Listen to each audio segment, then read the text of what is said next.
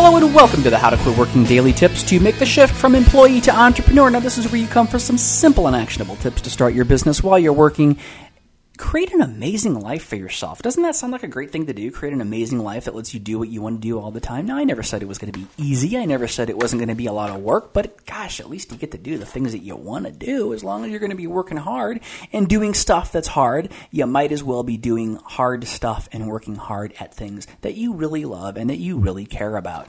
Now, what we've been doing lately here on the Daily Tips show is we've been talking about Entrepreneur Magazine's 10 skills that are hard to learn, but they pay off off forever. And today we're going to be talking about number nine, which is, no, I'm sorry, we're going to be talking about number eight, which is listening. Now, on the last show, we talked about shutting up. And shutting up is a really important skill to learn. If you haven't heard that one, go back and listen to that, episode 98. It was a great one.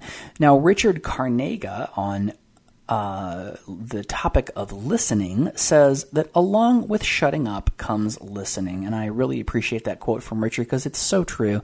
Now, Nicole Lipkin is the author of What Keeps Leaders Up at Night, and she told Business Insider that most of us in the workplace are so overwhelmed with things to do, instant messaging, phone phones ringing. I mean, our brains can only tolerate so much information before it snaps. And then she goes on to say one tip for active listening is repeating back what you heard to the other person. It makes things so much easier when everyone is on the same page. Now, I think the the important thing about listening is there's this whole concept of active listening, and uh, I had some training on that in the corporate world, and it, it really changed the whole way that I interact with people, and it focused on listening first. Because what happens is we tend to be so interested in getting our own viewpoint out there and getting our own perspective out there, and pushing, pushing, pushing in a conversation that we forget about this amazing thing called listening.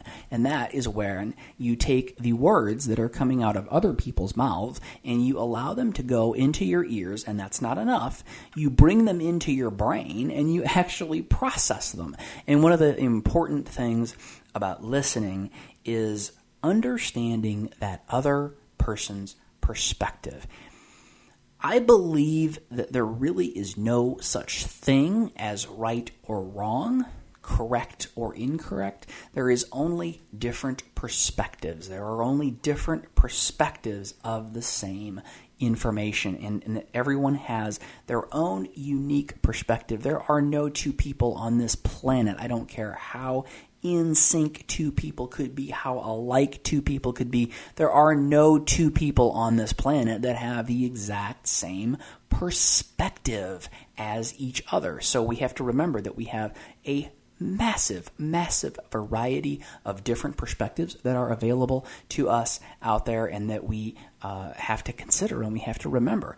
So there are a, an abundance of perspectives, and you always have to understand when you're listening to someone what is their perspective.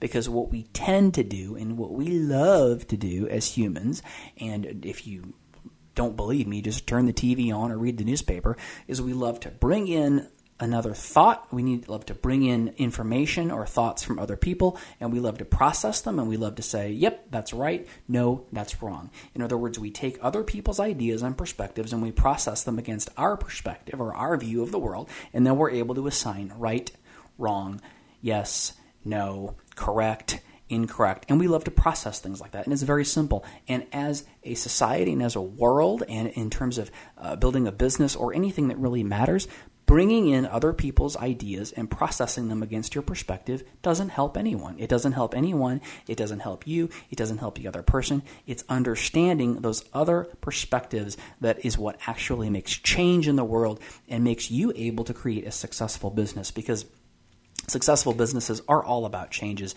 creating changes in the world, no matter how big or small those changes may be.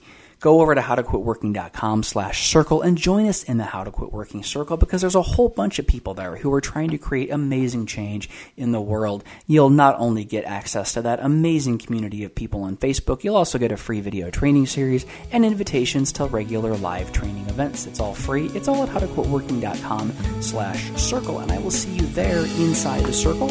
And I will also see you tomorrow with another daily tip to